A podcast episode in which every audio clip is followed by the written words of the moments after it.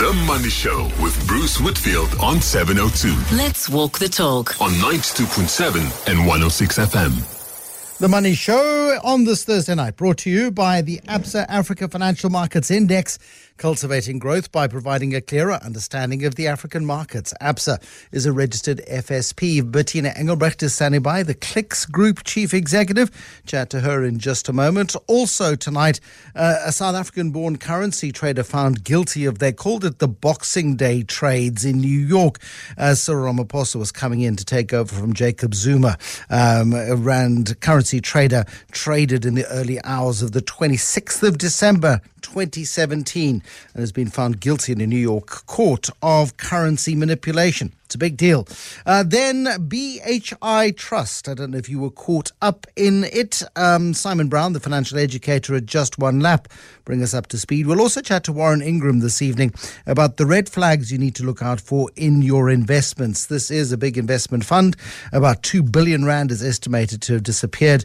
And the fund manager has handed himself over to police, got himself locked up in jail, and is asking for protection in jail from his investors. We'll also chat to Yoco. They've just hit the 2 billion Rand loans milestone. Yoco is a clever business.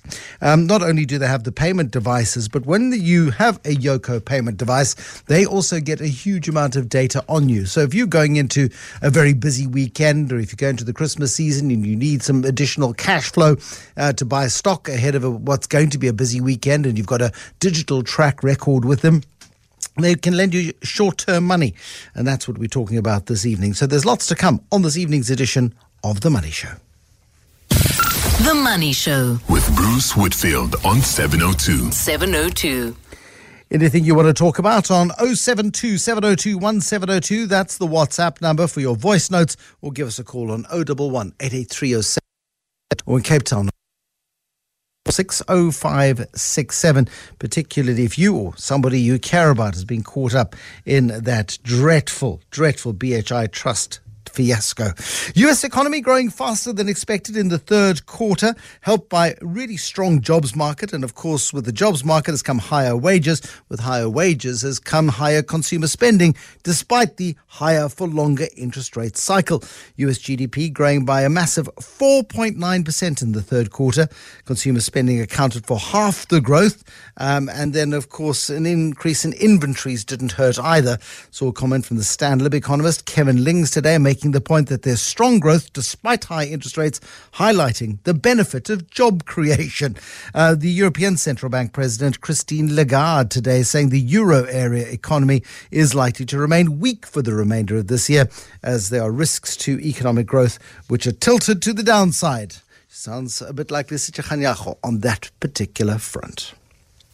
You're with Bruce Whitfield on 702. 702. Well, one of the few positives on the JSE today was Clicks reporting an 11.5% increase in profits, a higher dividend, thanks to a better second half. Bertina Engelbrecht is the Clicks Group Chief Executive on the line to us from Cape Town this evening.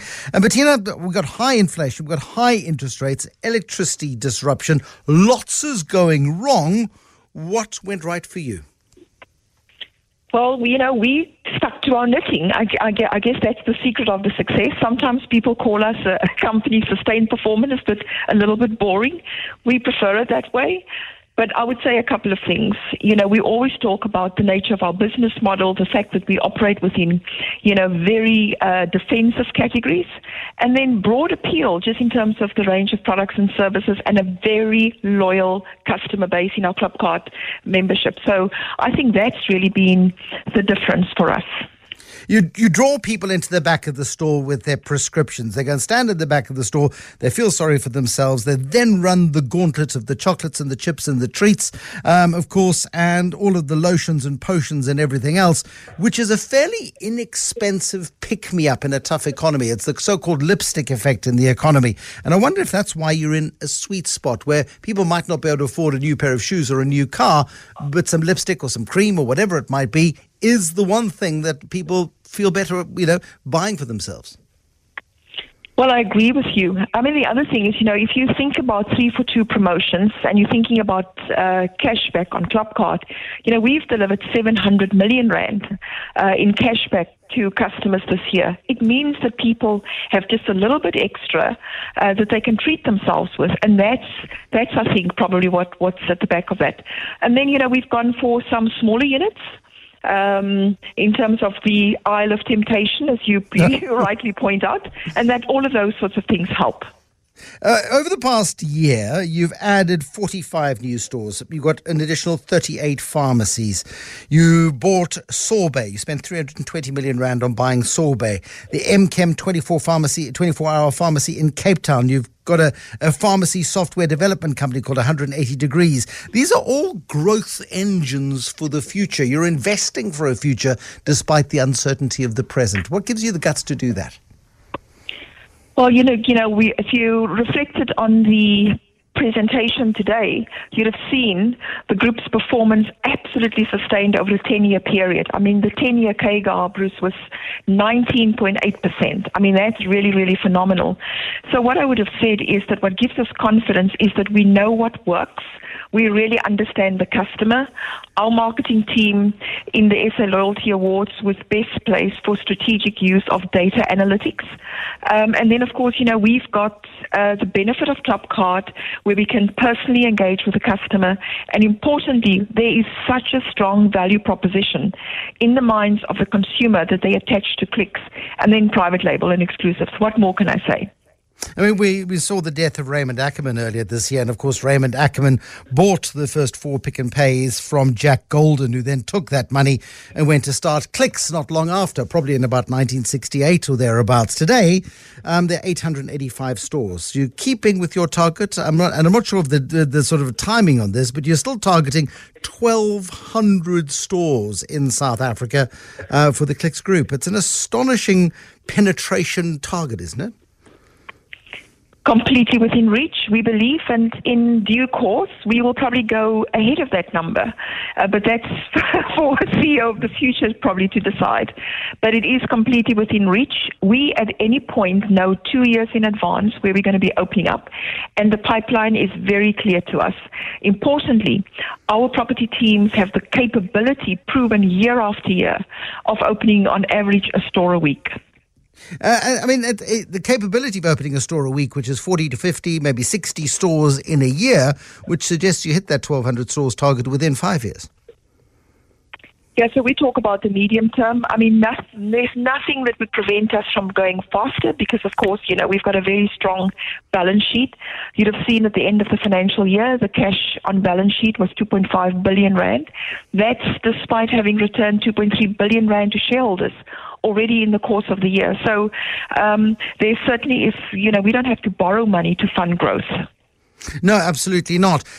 At what point does the temptation bite to go beyond South Africa's borders? We've seen so many retailers, of course, come short in that particular act. But is it on the is it on the radar at all? Because one of the great successes of Clicks, of course, has been that it hasn't been tempted to go out. Even um, when uh, when the, the, the boots man was brought into South Africa, everybody thought, oh, oh, good, now he's going to globalize, and he went, no, no, hold on a second. There's a great opportunity inside of South Africa, and, and that's, I think, been the, the great revelation, like Capitec, like Clicks, and like so many other South African businesses. Focusing on your home market is lucrative, it is rewarding, but at some point you do run out of growth space, don't you? There's phenomenal opportunity that remains. Um, when you think about just how many grocers there are, we are generally located where we currently are, co-located with a grocer, and there's there are still many more um, locations where there's a grocer and where we are not yet. So that's probably as, as far as we could go. Importantly, when you think about pharmacy market shares, in the developed world, corporate pharmacy gets to 70 to 75 percent of market share. At the moment, corporate pharmacy is just over 50%. So tremendous opportunity still for growth. Uh, since we were able to open a pharmacy as a, as a corporate in 2004, we opened our first pharmacy. We have on average probably grown pharmacy market share by one percentage point per annum. So great uh, scope still for improvement in terms of retail pharmacy itself. But the environment is not helpful. The environment, and you, you acknowledge it in your results today, is certainly not uh, not great. The US is flying. Europe is struggling. We're struggling. We're growing at lower than the population uh, growth rate. We're effectively in recession almost permanently over the last 10 years or so. Uh, when it comes to the, the ability of South Africans to keep um, you know, joining the queues and keep buying the treats and keep um, spending enough to get the cash back. How concerned are you about the state of the economy and the persistently high interest rates, which could even go higher next month?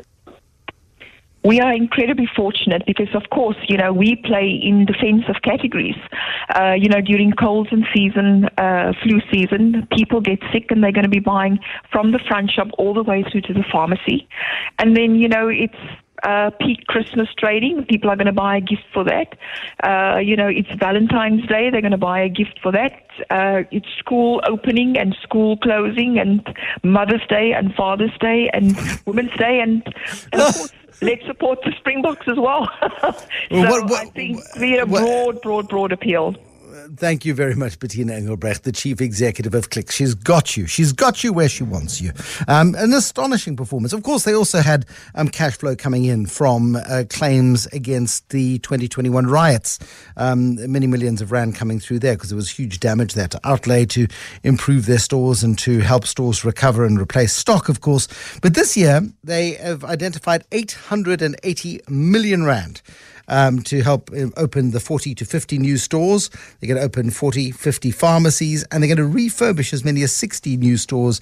Well, refurbish 60 stores in the new year. Um, it's just this constant cycle of renewal and refreshing and renewal and refreshing. As the group gets bigger and bigger, of course, becomes more and more complicated to do. But an astonishing performance um, in a really, really tough environment out of Clicks today. Chief Executive Bertina Engelbrecht. The Money Show with Bruce Whitfield is brought to you by ABSA Corporate and Investment Banking. ABSA CIB proudly brings you the Africa Financial Markets Index. ABSA is a registered FSP. The Money Show. The markets. We'll get to Rudy van der Merwe in a moment, but it was a, a tough day on markets practically everywhere. The US uh, growth rate came out and it surprised the market, growth at 4.9%. And that means that consumption in the United States is really, really strong. It's being fueled by the fact that you've got lots of people joining the jobs market or rejoining the jobs market. They're joining at higher wage rates than they were before, and therefore they've got money to spend, even though there is a very high interest rate environment in that market market, uh, consumers are finding the capacity to buy stuff. And that buying stuff, as Kevin Lings um, uh, pointed out earlier, um, buying any, any sort of consumption that comes from job creation is a very good thing. You don't want to be just spending for spending's sake. When people are feeling ebullient and they're feeling confident about the future, they spend. And that is what Americans are doing at the moment. Uh, we've seen our PPI, the producer price inflation number, come out today. It's higher than expected, on top of the higher than expected consumer price inflation. I wonder if that's leading to concerns about further rate hikes in this market. We'll test that with Rudy coming up in just a little bit.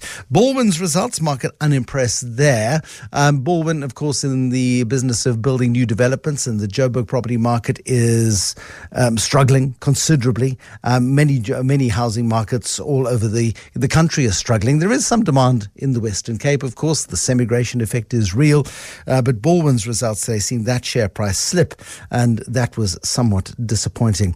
Currency did have a better day. We'll talk about a currency trader in New York, South African-born currency trader, the so-called perpetrator of the uh, of the Boxing Day trades. A guy uh, c- called Neil Phillips, the South African born founder of Glen Point Capital, has been found guilty of trying to manipulate the value of the Rand versus the US dollar.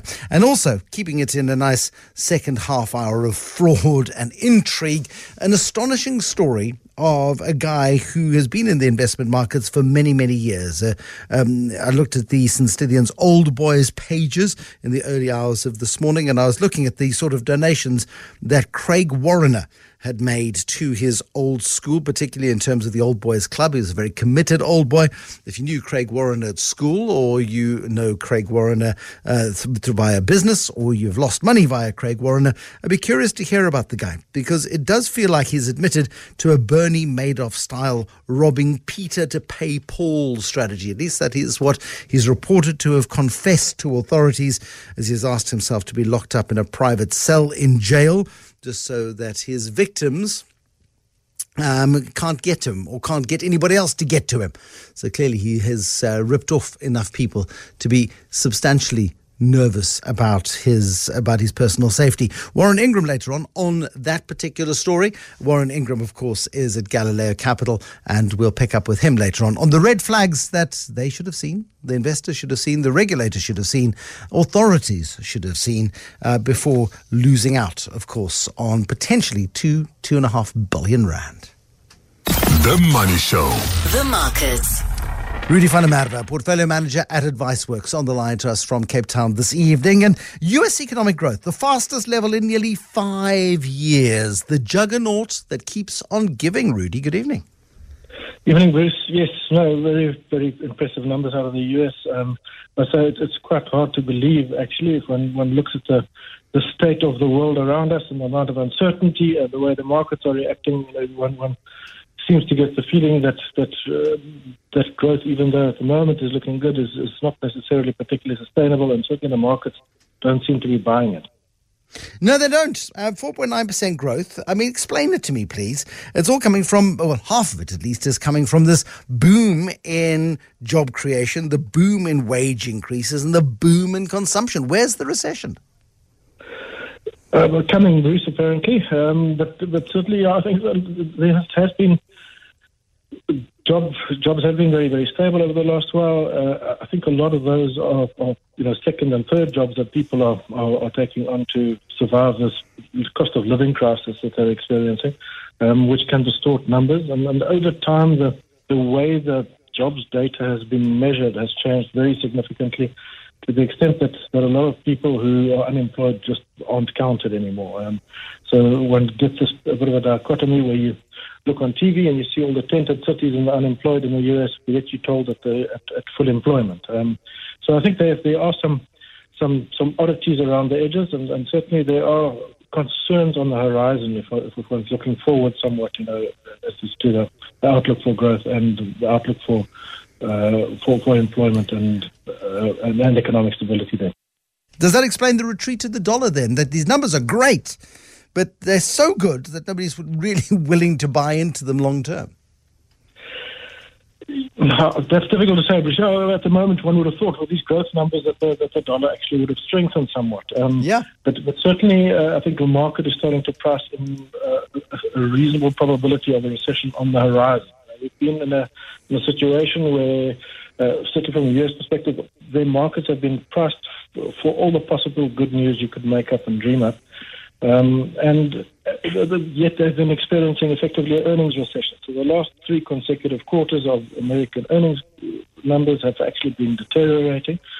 Um, there certainly is a, is a, cost of living crisis going on. Uh, we're seeing that the housing market is slowing quite substantially. The last three consecutive months have, have, have indicated that that market is, is on the brink of sort of rolling over.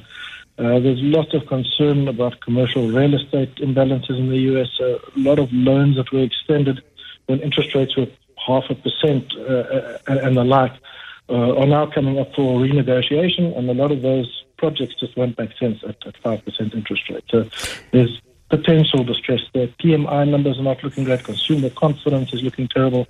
The yield curve is inverted. So there's a lot of indications that, that things are weakening quite materially. And then the Chinese this week didn't do quite enough to excite the market at all because they announced some stimulus points, but didn't go quite far enough, not least as far as the market was concerned. Yeah, they are talking about putting stimulus uh, into their economy. Uh, I think in the region of 137 odd billion dollars, which is uh, a reasonably material sum of money. Um, you know, there are a lot of concerns still around the, the property sector. Country Garden has effectively defaulted on, on certainly some of its bonds at this stage, and I, I think there are there are worries that, that there might be more to come. So um, you know, we don't know whether the stimulus is going to be quite sufficient to, to get the Chinese economy on a on an accelerating trajectory again. Uh, the risk of being horribly gloomy, the uh, European Central Bank, Christine Lagarde, today saying Europe's in all kinds of bother. Don't expect any help on that particular front. Unfortunately, yeah, it's been a very stagnant, stagnant from economic growth for, for possibly the past two decades or so already. Um, but they did pause on interest rate hikes now. I think it's the first time in, in 15 odd months, saying that they'd hoped they'd done enough, and there were some indications that inflation were, were coming off. But certainly, uh, they're still inclined to, to maintain reasonably high interest rates until they see evidence of, of inflation coming down. So, no, no short term indications of any stimulus coming from, from, from Europe at this stage. The clicks results, if we shift focus uh, swiftly, um, operationally doing fine actually in a in a very tough environment. Bertina Engelbrecht's view on this, um, that they're in just an economic sweet spot. Um, whether you're feeling if you're feeling well, you go in and you buy things to make you feel better. Um, if you're feeling sick, you go in to buy things that make you feel better. It's uh, it seems like an ideal business model. It is, and that's that's why companies like this, who, you know, and certainly they're, they're very good operators, there's, there's no doubt about that. It's a very difficult environment in which they produce absolutely credible results. Uh, companies who persistently produce credible results and persistently produce uh, enhanced earnings growth and, and better margins uh, tend to get premium ratings. Certainly, they sell essentially essential goods, you know, things that people have to consume. Um, and that holds up in, in tough times. And, and I think they've, they've earned their, their premium rating. And, and uh, certainly by the, the outlook at the moment, you know, I think they, they'll continue delivering uh, improved earnings going forward. We mentioned US property development, we mentioned Chinese property development. We can't go without mentioning South African property development. And South African property development's coming quite short at the moment. Higher interest rates, higher interest rates for longer, a lack of household cash flow, um, a really difficult domestic environment. And Balwin, which benefited so hugely from the very low interest rate environment that was in COVID and immediately afterwards, is beginning to see that runway um, quite substantially shortened. They are, Bruce. Uh, under the circumstances, I think they also produced a reasonably credible set of results. Uh, I think earnings up in the region of 3 odd percent despite them selling less properties. Uh, they're managing their margins very carefully by the look of things and, and their actual offering in terms of you know, uh, offering smaller properties uh, and, and managing the cost within those, those developments very well. So, under the circumstances, I think it could have been a lot worse, and certainly their, their chunks of the rest of our property market that are experiencing materially more pressure than they are. The, the office space, for example, um, is, is under tremendous pressure. Thank you. Rudy van der Merwe, Portfolio Manager at AdviceWorks, on the line to us this evening from Cape Town. 702. Bruce is on the Money Show. Welcome to the Money Show this evening. Peter Armitage standing by. We'll chat to him. A currency trader born in South Africa, accused of manipulating the currency, has been found guilty of doing precisely that at the time that Cyril Ramaphosa was coming into office. And then we'll catch up with the biggest fraud we've seen in a while BHI Trust. This Sicilian's old boy, Craig Warren, handing himself over to the cops. Uh, welcome to the Money Show this evening. The Money Show brought to you by the ABSA Africa Financial Markets Index, cultivating growth by providing a clearer understanding of the African markets. ABSA is a registered FSP, financial services provider. A South African born trader found guilty of foreign exchange fraud in New York. Before we talk about that, Peter Armitage, chief executive at Anchor Capital, a really nice turnaround on the day, and we know that these things can be fairly short lived. Uh, a very nice turnaround on the day for, for the Rand. Yeah, so the, the Rand has weakened a lot, uh, Bruce. You know, we are at about 12% for the year. So it's very easy for, uh, you know, to 50 cents to one Rand move. In fact, we've seen a number of them this year. Um, the biggest driver is probably, some, you know, Chinese stimulus out there. Um, so at, at the moment, with load shedding being in a good place, that is tending to have an impact on the currency. Uh, global external factors like the, the dollar against all other currencies and what's happening in China tend to be the biggest drivers of the Rand at the moment. Can a Springbok win against New Zealand provide a little bit of short-term optimism, a bit of a, a, a sort of a, a, wonderful relay effect for the currency, or is that a figment of our imagination? Quite a few people are sending me emails saying, "If the Boks win, will the currency improve?" And uh, there's no way I can answer that question, so I'm passing the buck or you know, giving you the, the, the hospital pass on that one. it's unlikely to have an impact, Bruce. But I think if we win on Monday, uh, the euphoria in the country will have the impact on the financial markets in some way. I, have no doubt. A little bit of good, a little bit of good news goes a, a, long way.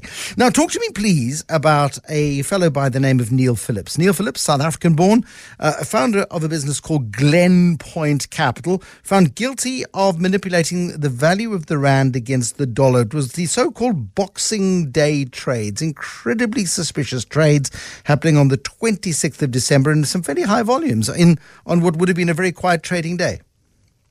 Yeah, Bruce, it reads like something out of a movie. Um, uh, Neil is well known to South Africans. I've been to his office in London a few times.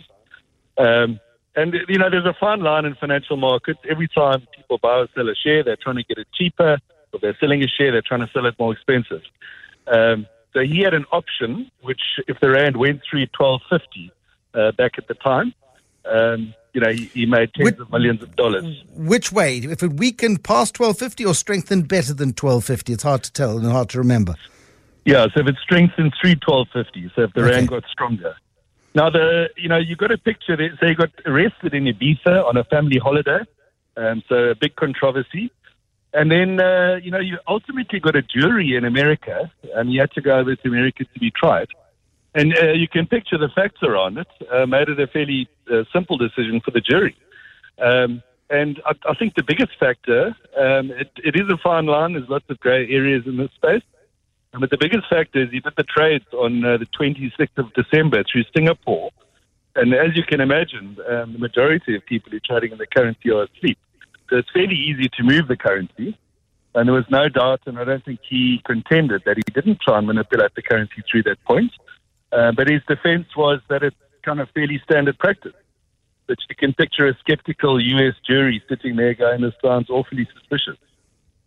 You seem to uh, have a, uh, some concern on the on the verdict then, and and and the jury system in the United States, which on something as technical as currency trading, they might possibly get wrong. You seem to suggest that they may have got this one wrong.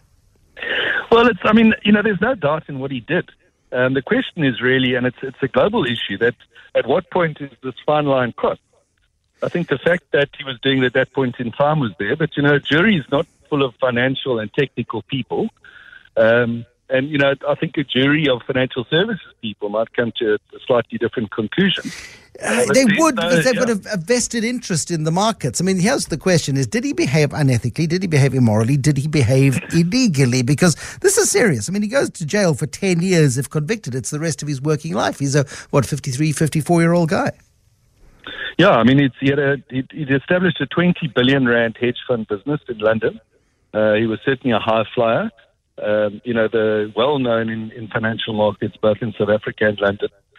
Um, and I think, you know, that he, he, left a huge trail of. It was clear that he wasn't particularly worried about uh, no. uh, surveillance and the like because he left a trail that was very easy to find. Um, and, uh, you know, perhaps just not thinking about exactly what he was doing and the ramifications. I mean, the stuff is incredibly technical, Peter. In in simple terms, where would the line be, if it's possible to explain it simply? Because the you, you you'd go you trade in a particular direction to achieve a goal. Then normally in a vibrant market, particularly a market of the the rand and the volatility and the huge volumes that are usually traded, there'll be contestation. He chose a moment where there would be no contestation. Um, and you, some people would argue that's simply smart trading. He took a public holiday, he woke up really early in the morning, and off he went. Yeah, absolutely. And that's where the grey area uh, sits, Bruce. So he basically had a contract with a bank, and the contract with, it was Morgan Stanley in this case. And if the rand hit 1250, he got to, his, his not himself, his fund got to make tens of millions of dollars. Um, and it, it was quite clear that you know choosing that time to trade the kind of quantum that he was trading, um, that it was much easier to achieve. Um, and part of his defense was the people on the other side are sophisticated financial investors. Morgan Stanley is well aware of what can be achieved, and hence there was no harm to the man in the streets. Um, but I, I, guess the you know the set of consequences, the, the, the, set of circumstances um, just don't don't make it look very good. Reading, yeah, re- reading the reports, it seems like a, a, terribly collegial sort of affair. He went off and shook the hands of the prosecutors and he hugged his defense lawyers, and um, you know, off he went. But I, one wonders if there's grounds for appeal in this particular matter. One would think so.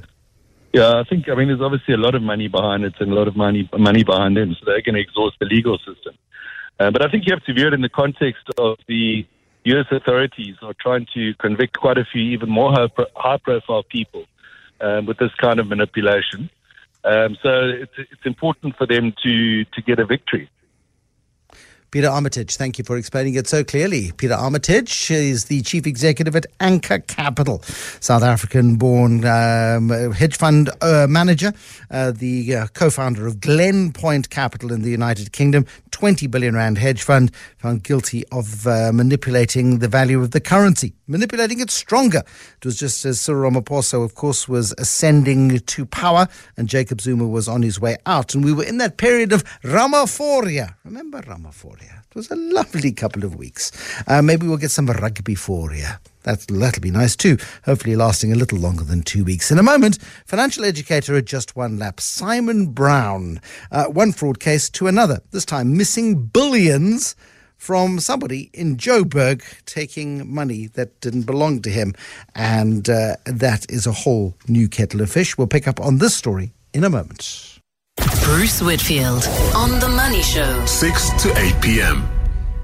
A fund manager gone rogue. Hundreds of people may have lost money since Stithians old boy, Craig Warriner, admitting to wrongdoing. He's handed himself over to police and is in jail cells, admitting to a Bernie Madoff style robbing Peter to pay Paul strategy when it comes to investing. Classic Ponzi scheme stuff. Simon Brown, financial educator at Just One Lap with us. Uh, it has the, the ring of Bernie Madoff about it, Simon Brown, perhaps just on a smaller scale. Uh, evening, Bruce. It absolutely does, and, and in part because it, it, has been 15 years. I mean, it's the duration of, of, of, of, the of the crime of the criminal acts that's been able to to go through. The, the difference, perhaps, from Bernie Madoff is that Bernie Madoff was giving unrealistic returns, uh, whereas by all accounts in this case the returns were around eight or ten percent a year, which in this market is is is not out out of the ordinary. No, it's not. But it's also, I mean, at some point the dividend flow stopped. I think it was about 2018 um, when the last dividends were paid. There were some red flags around this. Do we know um, exactly what it was that Craig Warriner was getting up to with what he called the BHI Trust? As, as, I understand, I mean, there's two parts to that. And the one is the vehicle that he was using, trust. And, and that's an important one. But let's get to that in a second. As I understand, it was essentially just managing money. There's not a lot of insight into it at this point, but it was just managing a third party money. To, to, your point, the dividends suddenly stopping uh, should have been a, a, a if not a, a first red flag, certainly a red flag that hang on a sec, what's happening here? This had been a dividend paying uh, entity. Some, some, some funds, some uh, collective investment schemes don't pay dividends. They reinvest them. Have been paying dividends and they suddenly disappear, let's be clear, the underlying businesses he was investing in would still have been paying dividends, even if perhaps slightly reduced. Uh, 2018 was not a great year for equity markets, but the dividends were still coming through and therefore should have been getting passed on to, to the investors. Was the, the trust structure an unusual structure for a collective investment scheme? If you're collecting public money, um, is the, the structure a, a common one? No, it's not common at all. It is completely unusual. I've never heard heard of this. A, a, trust would be, you know, I set up a trust for beneficiaries. My my partner, my kids, uh, my niece and nephew, whatever the case may be. Maybe I set it up for endangered wildlife or a school or something like that. There's a beneficiary of the trust. Using that for an investment vehicle, I, I put it this way, Bruce. I mean, it's just to me that's not what it's designed for. Not for multiple members to, to invest into who, who aren't sort of, you know, directly beneficiaries of that trust. That to me was the, the, the giant red flag. The, there's so many other vehicles which are, are recognized and used and truthfully have proper controls around them to try and prevent this sort of, of, of outcome. Do we know if he was registered at all with the proper authorities? If you're taking public money, whether you're a bank or you're an investment scheme of any kind, you've got to be registered. You've got to be regulated in some form. Did he use the trust structure to get around that requirement? I think he did. Uh, that, that, that is how I see the situation. I, I, I, could be wrong on it, but that does seem to be it. Because if you if you take a, a collective investment scheme, which is hedge funds, unit trusts, uh, uh, uh, Uh, uh, uh, ETFs and, and the like. I mean, there's there's a ton of regulation around who's your key individual, what is your FSCA license, is it Category One or Category Two? And I appreciate I'm throwing a lot of jargon out here for the listeners, but that jargon is there to say, well, this is the person who's overseen. You've got the right levels. You've got a compliance officer who essentially is your internal auditor who is making sure that you know what you're saying is happening in terms of returns and and and, and uh, assets under management is actually real uh, and not just uh, made up numbers, which seems to be the case here. Certainly, at one point, he was a very active member of the St. Stithians Old Boys group. He was instrumental in setting up what is a beautiful Old Boys club on the St. Stithians uh, grounds. It's got a wonderful view towards Sandton. I've, I've been fortunate enough to go there before. Certainly, a very active member of society. Where did it all go wrong? Was it a, a 2008 thing? You trace this thing back 15 years? That kind of lines up. Yeah, it was 2008, and Bruce, I've seen this before. So 2008 was for, for, for the listeners who remember, a horror year. It, it was an absolute horror year. It was, we, refer to it now, 15 years later, as the, you know, the great financial crisis. Uh, it was the, the, the, the, the home loans, the, the bond markets in, in the U.S., equity, everything was collapsing. We weren't sure at the point whether banks would survive and which banks would or wouldn't. Financial markets absolutely ground to a halt, and it took many years, a decade, to really get it right. What happened there was he took, a, uh, we assume, he took a, a loss on the portfolio. Truthfully, everyone took a loss of varying degrees. And rather than admit to the to the extent of the loss, uh, he padded it. Whether he said the loss was smaller, whether he said he had made a profit, I don't know the details in that regard. But that means you've told clients that their hundred rand is now worth, let's say, ninety, when actually it's worth 80. And now you've got to try and, and claim back that, that 10 rand. And it's that first little step. And, and I've literally seen this before with, with people managing money where they have a bad period and instead of you know, owning up to it and saying that was a horror, uh, they try and fudge it and they think, you know what, it'll all be fine in three months, six months, a year, it'll all come back. In this case, 15 years later, still haven't recovered. It's extraordinary that he's not even contesting anything. He's not Marcus Justing this at all. I mean, he's basically gone to the cops and said, Yes, it was me, Tumamina. Uh, here I am. Um, I've been a bad boy and terribly sorry about that. Please lock me up in a jail cell by myself so that my victims can't get to me or can't get anybody else to get to me. He's actually in fear of his life. He understands the magnitude of what he has done. He appreciates the fact that people are going to be more than just a little bit upset with him. Absolutely, 100%. I mean, by accounts, and, and, and again, this is unverified, but it was potentially in excess of 2 billion rand. This is a significant amount of, of, of, of money. And, also, Bruce, I think we have to understand that it's been 15 years of, truthfully, it, has been hell for him. He, he's had this weighing on him for, for the entire time. And I think it eventually just became simply too much. That in no way excuses what he did, um, but it, it's been a horror 15 years for him. And I think it just got too much for him in the end.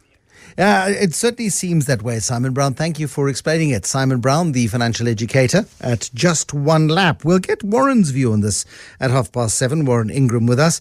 Um, and just the red flags. And uh, Simon has drawn attention to the big one, which is that this wasn't a traditional investment structure. So you've got to wonder who the people are who invested money in it. And we're not judging you. We're curious as to why you invested money. And if you invested money, what were you being told? What were you being promised? What returns were you getting? That's what makes me interested in this particular story, and I'm sure many other people will be too. If you have, were caught up and you can explain to us what the allure was and whether um, Mr. Craig Warren was simply the most charming um, salesman that you've ever met. Uh, or, and where you started feeling apprehensive and nervous, and how you feel today.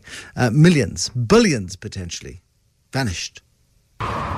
The Money Show with Bruce Whitfield on 702. Let's walk the talk on 92.7 and 106 FM. We'll talk Yoco, we'll talk small business, and when is the right time for you to step back from your small business? It's a real problem for so many people. There's a lovely story about.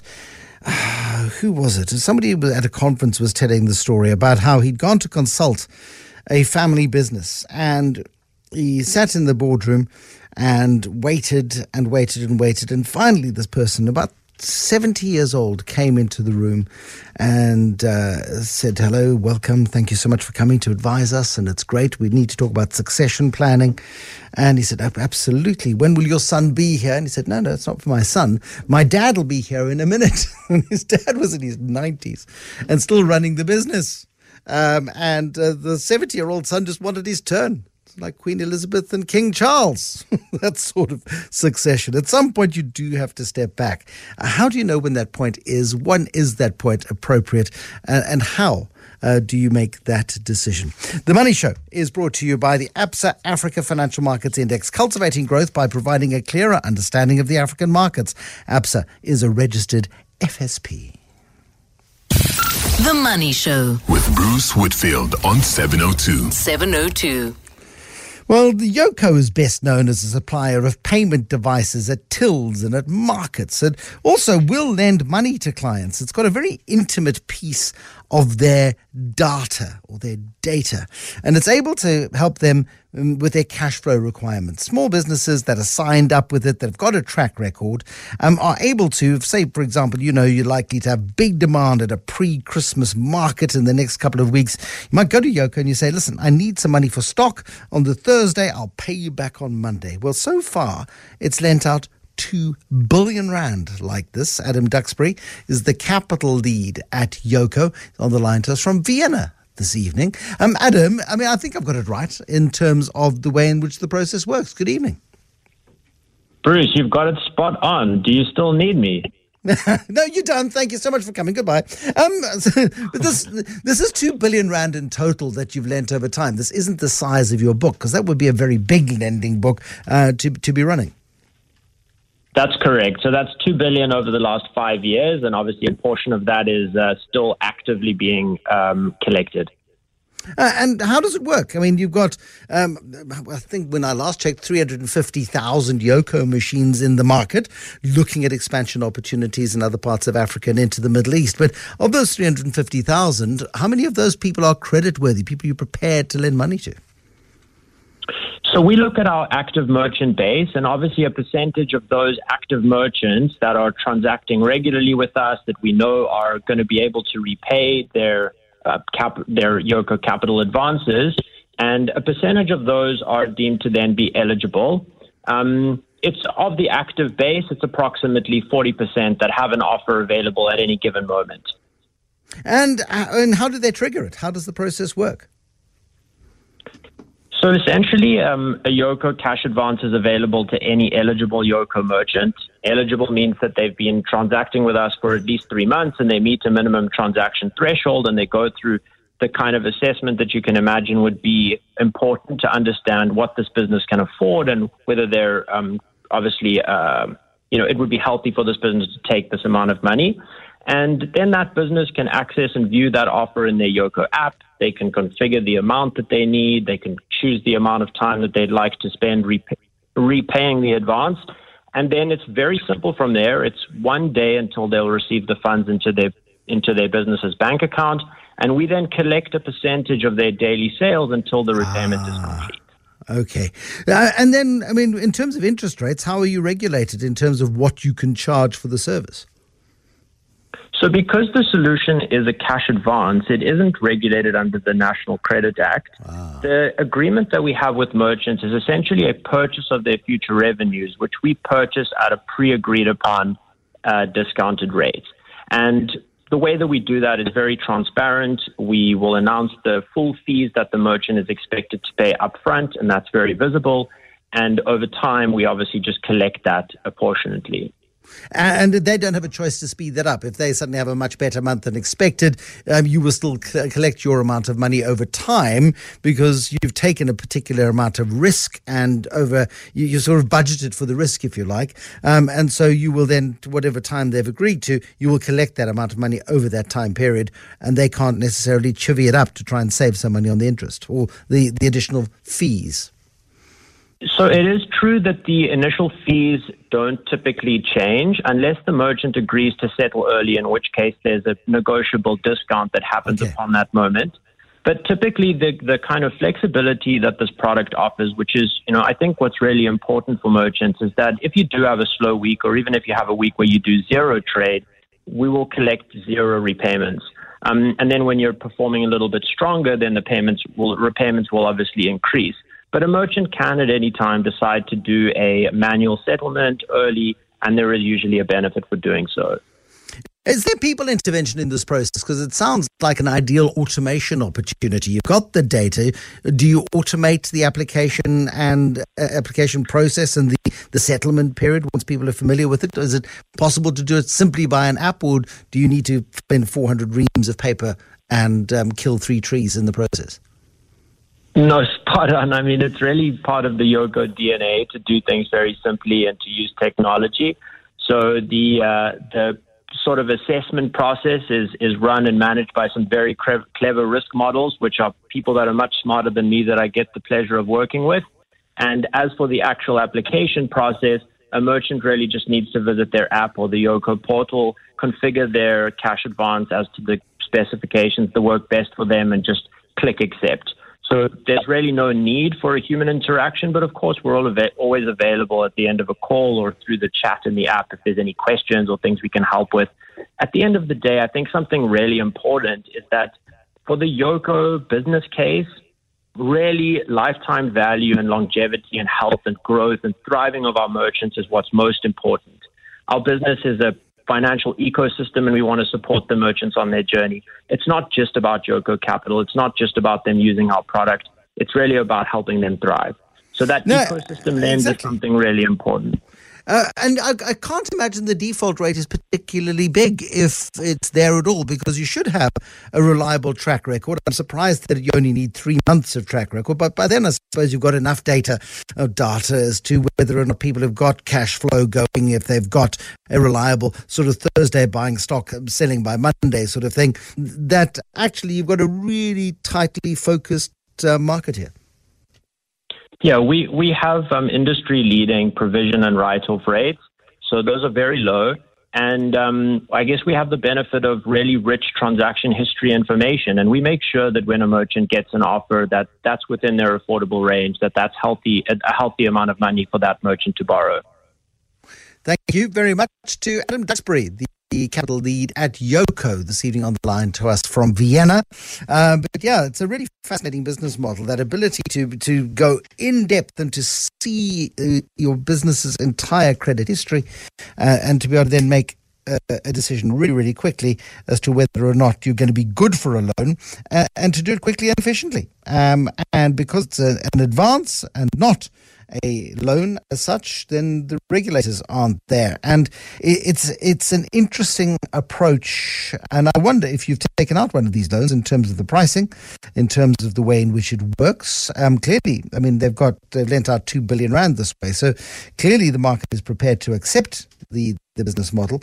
But I wonder if they uh, the process which they has been spelled out to us by Adam this evening is one that has got legs in other parts of the economy. Give us a shot this evening here on the Money Show. In a moment, we'll talk to Songoba Vuba, who's an entrepreneur, all about when it's time to hand over to the next generation. The Money Show with Bruce Whitfield is brought to you by ABSA Corporate and Investment Banking.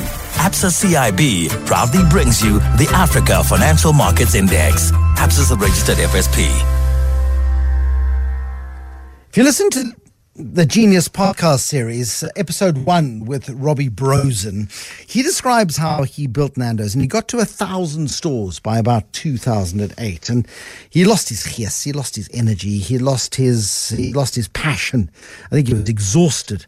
And he says wonderfully, At that time, he realized it was time to put the adults in charge because it had been a wild ride. I mean, these two youngsters, and they were in their um, sort of mid to late 20s, Robbie Brozin and Fernando Duarte, when they went for that fateful lunch at Chicken Land in Rosettenville. And they don't remember who said it to who first, but one of them said to the other, This we've got to take to the world. It's the most delicious chicken. So they bought Chicken Land. It was a grubby little takeaway. That's the way Robbie described it to me.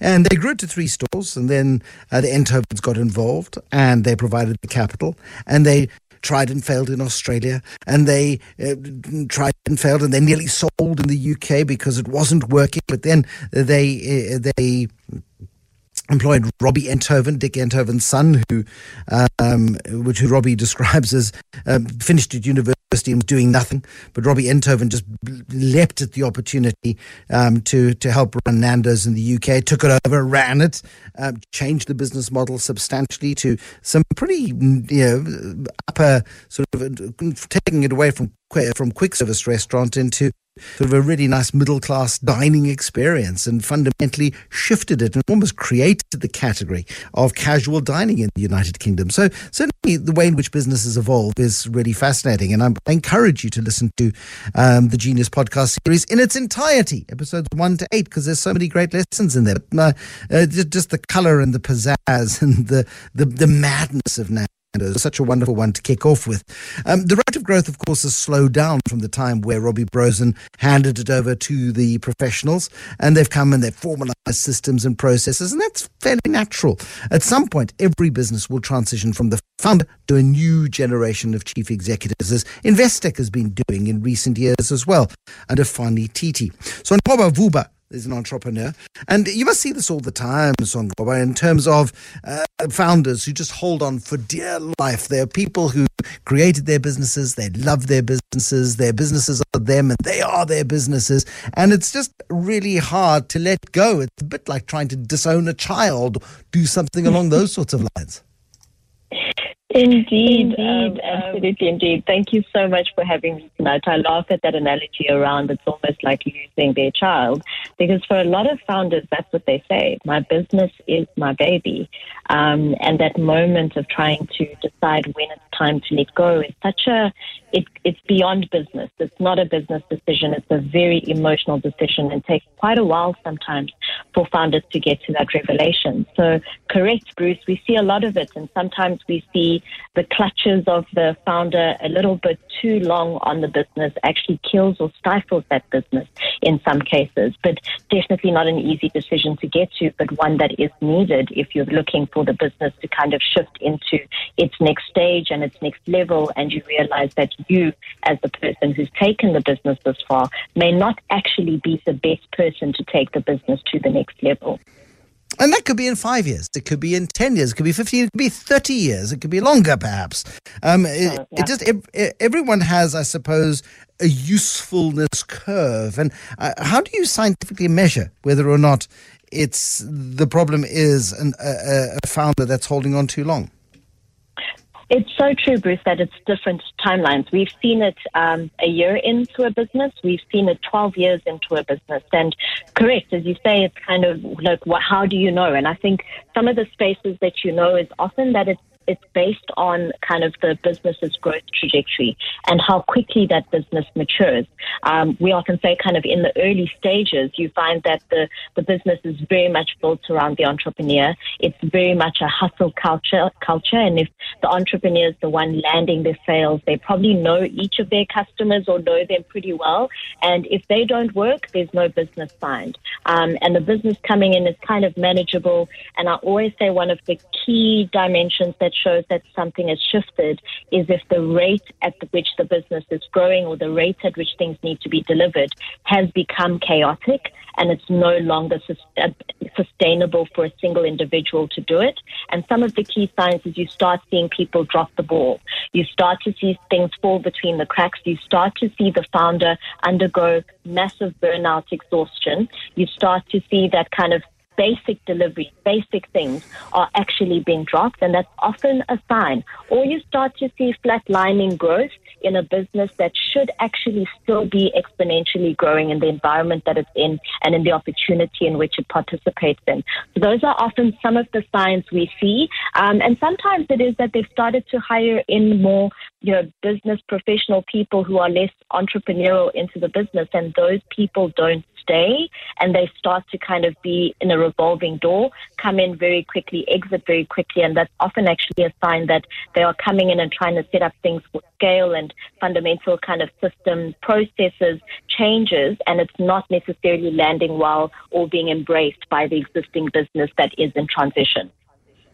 Yeah, and it's really, really difficult to do it. I mean, who usually calls you in? Because it's often the founder themselves are, are, you know, are the are the least aware of the impact that they're having, the negative impact. And these are often family businesses. These are businesses that are could be multi generational family businesses. And you know, people try to have the conversation with mom or dad, and they go, "Excuse me, have you not? Do you not know who I am?"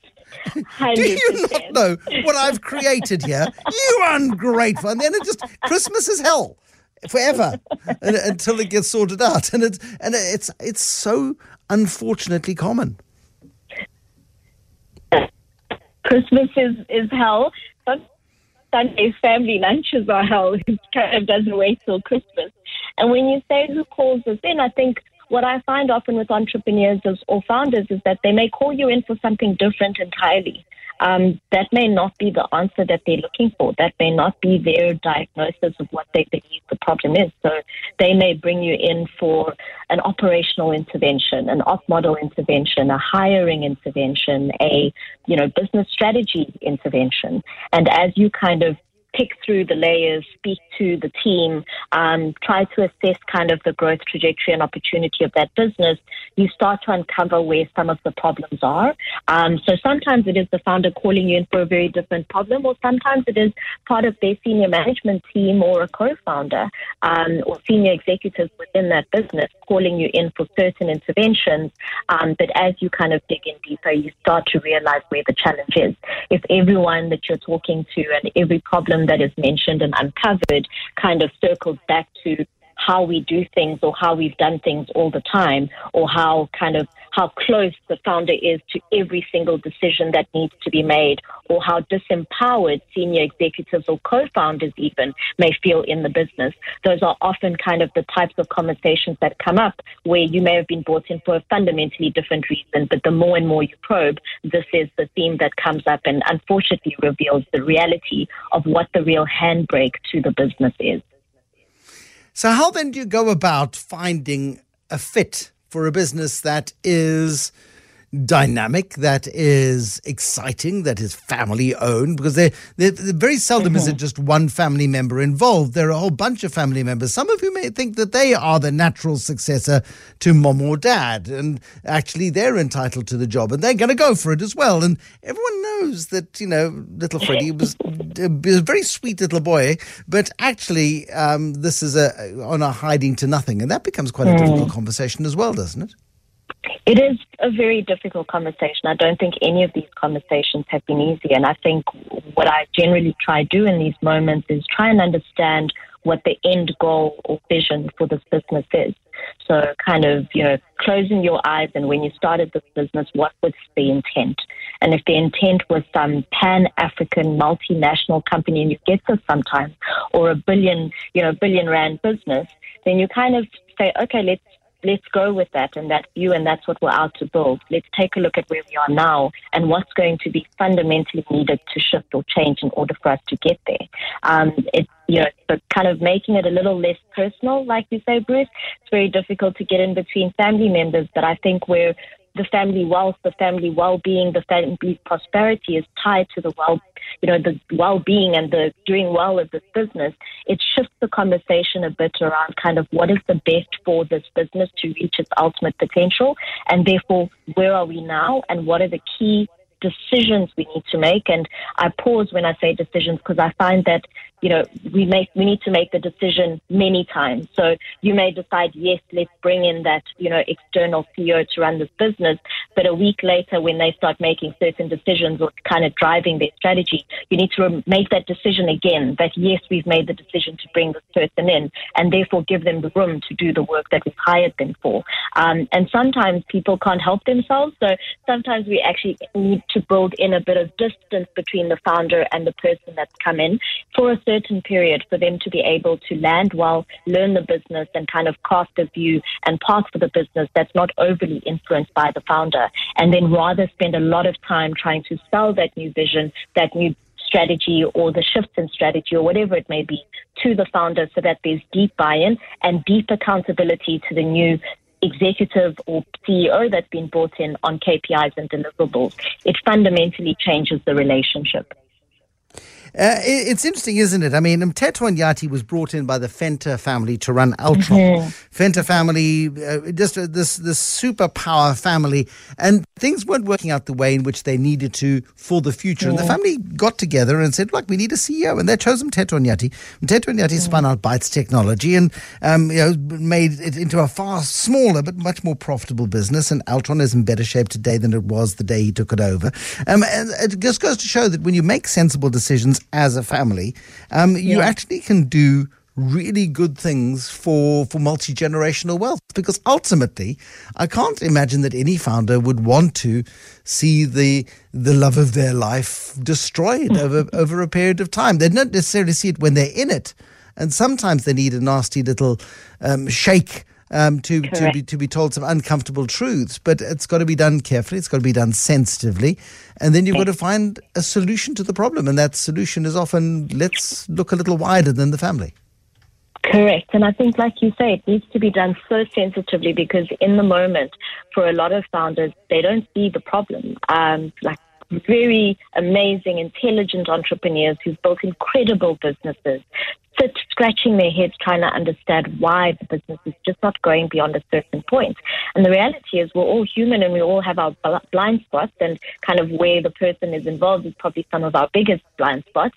Um, so like you say, it, it really is to kind of step back and re-engage with the founder around what their intent and what their dream for this business is and really deeply connect to that and then be able to show that your intention is actually to help realize that ultimate outcome. And for the family as well, it's like there's a purpose for this business for this family's well-being and wealth and we're actually trying to realize that and let's actually take a step back to understand how we achieve that rather than it being a finger pointing and kind of this is the problem and you're the problem and you know this is not the right person to take over. But it kind of lifts the conversation to an objective level around what is the potential of this business and how do we get it there does it ever get to the Jack Nicholson Tom Cruise interaction in A Few Good Men, where they're standing in the courtroom and um, you know Jack Nicholson says to Tom Cruise's character, "You want the truth? You can't handle the truth." Does it ever get like that?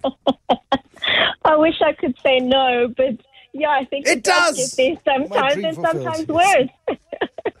Oh my goodness me. Sonqoba, thank you very much indeed. Sonqoba Vuba, the entrepreneur um, who helps other entrepreneurs make sensible choices for the long term. In a bit, Warren Ingram uh, from Galileo Capital. We're going to talk about fixed deposits or the stock market at a really difficult time for investors and investments. It's in response to a question from Robert. Uh, plus, we need to talk this evening uh, about BHI, BHI um, the BHI Trust, a huge debacle. What were the red flags? What should investors have seen? That is what is coming up next.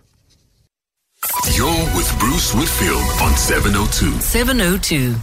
Welcome to the Money Show. Warren Ingram is the uh, financial advisor. He's a director at Galileo Capital. He's a certified financial planner. He is a master of all of his trades and contributes to the Money Show on a Thursday night. Before we get into what we want to talk about, BHI Trust. Uh, it's this investment vehicle that has gone down in flames. The operator, the fund manager, has confessed um, and has admitted wrongdoing um, and is sitting in jail, um, trying to get away from the people whose money he has lost over the last 15 years. His name is Craig Warriner, probably 2 billion, two and a bit billion gone. Um, what should investors have noticed was wrong, Warren? It's too late now for them, but we want to make sure that nobody else gets caught out. Uh, I mean, I think it's uh, there are a few red flags, Bruce. You, know, one of them is your, your investment. When you're going to put money somewhere, you, you, need to know that it's it's regulated and registered with a, an appropriate uh, body. So, for example, if you're going to put it with a bank, you, you, need to know that it has a banking license. You, know, you go and look on the Reserve Bank's website, and you can find uh, all the banks there. Uh, if it's going to be a unit trust, you go onto the ASISA website and you can see all the unit trusts there. And if someone says to you, the money you're going to invest with me is going to go into XYZ unit trust, simply go and check. Make make sure that it is a registered unit trust. Uh, and and so you go with with all of these investments. You know, in this instance, uh, you know, one of the red flags is does it have an uh, FSP number and and you know so, so financial services provider number because that means it's registered with the Financial Sector Conduct Authority. That's the regulator that, that looks after all of us that give advice and, and manage investments. And if it has an FSP number, it's no, no guarantee that, uh, you know, that, that means that it's completely above board all the time in every aspect. But, but it's certainly a red flag if someone wants to take your money and doesn't have an FSP number, doesn't have a bank account or a bank license or isn't a, a, a unit trust, you, you need to start asking some serious questions. You know, the, the only other entity I can think of, for example, would be a stockbroking company, and, and, and you can check that with the JSE. So m- maybe the first one is, uh, the, you know, trying to find information on this was really hard. You know, I, I I know it's a news story, but but gee, there's so little information about actually finding anything about the investment, and and that's a, I mean, that's a red flag all on its own. Who is this guy, and what's his history, and you know, who, who did he manage money for before? All of those things are are, are just hard to find.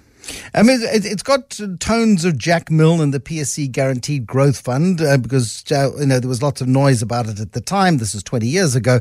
Uh, Jack Milne was sort of you know, round tripping money through a couple of listed companies, all connected to two people called Sue Bennett and Gary Porritt, who are yet to be convicted for any crime. But uh, I certainly know Gary Porritt has been sitting in jail for a while.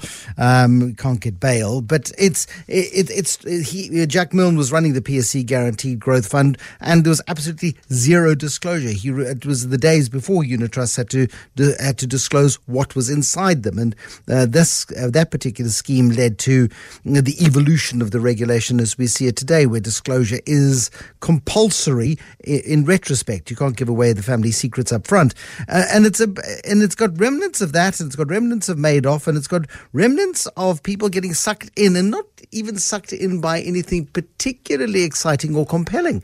Um, not being sucked in with Bernie Madoff type returns, but some fairly modest returns, I'm told, of between 8 and 10% a year, which seems safe and easy. And so maybe that made people feel secure. Maybe he's a charming fellow. Maybe he is uh, a slick salesman. I don't know Craig Warriner at all. Uh, I think uh, that is the other red flag. When when when you find an investment that that is delivering, so so let's just talk about eight to ten percent at the moment. Where when interest rates are high, you know, eight to ten percent doesn't sound so crazy because you know you, you, could get that on a fixed deposit at a legitimate bank. Uh, but but just jump back three years ago, and, and and interest rates were much lower, and and suddenly you know a very predictable return of 8 to 10% a year, year after year after year after year for 15 years. Uh, you know, anything that, that, that performs at a few percent above inflation with incredible consistency, uh, that, that, that stinks, Bruce. It's, it's, it's not even just smells a bit. It really stinks because it's impossible yeah. that you can, you can beat inflation or beat interest rates by two or 3% without taking material uh, responsible risk. In other words, buying shares in companies or buying shares in properties, that, uh, you know, whatever it is that you're buying, you know, and those aren't going to perform in a monotonous, straight fashion. They're going to go up and down. You, you know, sometimes a, a, a, volatile investment, something that, that moves in price, you know, going up and down, you know, a, a generic kind of general equity unit trust. You know, it never goes in a predictable straight line year after year after year. I wish it did. It would make my life a lot less uh, stressful than it is. But but but it doesn't do that, and that's actually a good thing. That's a healthy sign. An investment that's giving you a few percent above inflation or above kind of nominal interest rates that you can get on savings accounts and fixed deposits, and it does it every single year, you know, rock steady. Uh, the biggest red flag of them all, and especially then you add all the other things we've spoken about. You know, that, that that's kind of the big red flag, to, to be very honest. And the fact that it was in a trust structure, something Simon Brown uh, at Just One Lap was saying earlier, uh, that's the, the dodgiest signal of the lot. And I, and because this thing isn't actively marketed, I've not found any advertising for it. I've not found any promotions for it. I'm not seeing any sort of Facebook post of saying, "Oi, geezer, give me your cash." Um, I'm seeing none of that sort of stuff. You've got to assume there's a network effect that played some sort of role here, whereby word of mouth people were sort of drawing others in and doing the work for him.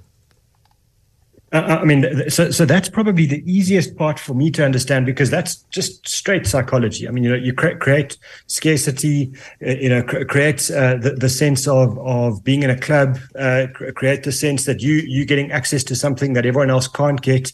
Th- there will be an, an, element of uh, secrecy about it because you can't tell everybody. Otherwise you know you know the returns won't be there anymore. So you know so get your money and then you know you're you're allowed to invite one or two friends in. They feel incredibly privileged. So so they you know br- bring their money in. Then they're allowed to invite one or two friends.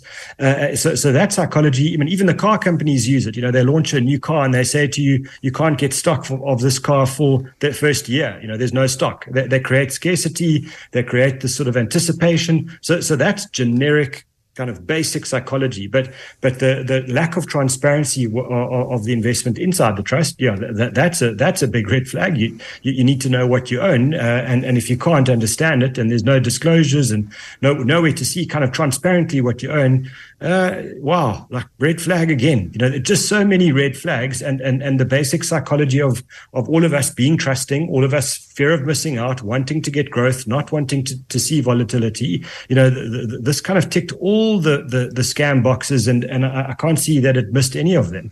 And people still put money into it. People still put their hard-earned money into it, and no doubt people are being wiped out in this bloody mess. And it's uh, it's shameful, and it's catastrophic uh, for the people who've been caught up in it. In a moment, Warren, let's change tack. I want to talk about whether it, this is the time finally to take money out of the stock market as stock markets fall, and we've seen the JSE today below 70,000, and put it into a high interest rate account. It's beginning to smell like interest rate increases are, uh, are on top of us again. We've got the US economy, which is growing at a, the best levels in two years, 4.9% growth in the third quarter of this year. Even though there's a risk of recession, there's a fear of inflation, um, and we've got that those inflation fears just won't go away, particularly here. Today's PPI number, producer price inflation, on top of a worse than expected CPI number a couple of weeks ago, are going to get cages rattled within the Reserve Bank. Maybe we see a rate increase, maybe we don't. I don't know about that. But do we, is it time to go into a fixed deposit? That is something we need to talk about in a moment. The Money Show. Personal Finance with Warren Ingram. So, Warren, fixed deposits versus the stock market. Stock market's in sharp retreat. Nobody's making any money. It's all panic, panic, panic. what do we do? I, I, love this question because um, w- w- when it comes up, it becomes uh, kind of the, the opposite of, of a of a sell signal. It becomes a buy signal.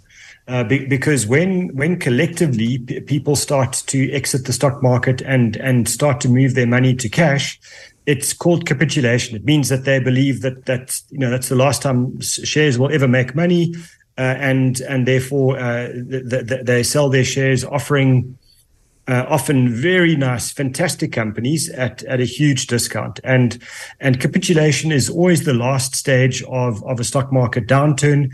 Uh, the, the next thing that happens after that is that the, the stock market starts to go on a tear. It, it shoots up, uh, over, and sometimes it could be over months, and sometimes it can be over years. So if uh, if you're asking me this question, um, you, you have to know I'm smiling on the other side of this microphone because m- maybe maybe we're at the end of the bad news and and and the good news is around the corner. Or maybe and, we're just at the so, beginning of the bad news and worse news is around the corner. That's always the risk here, isn't it? Which is what makes it so blimmin' difficult. So, so the, the, the, short answer to that is please don't time the markets. Don't now, you know, listen to this segment and go, okay, Warren said it's, it's the market's going to boom. I'm going to, you know, borrow money out of my bond and take money off my credit card and put it into the stock market. I'm, I'm certainly not saying that.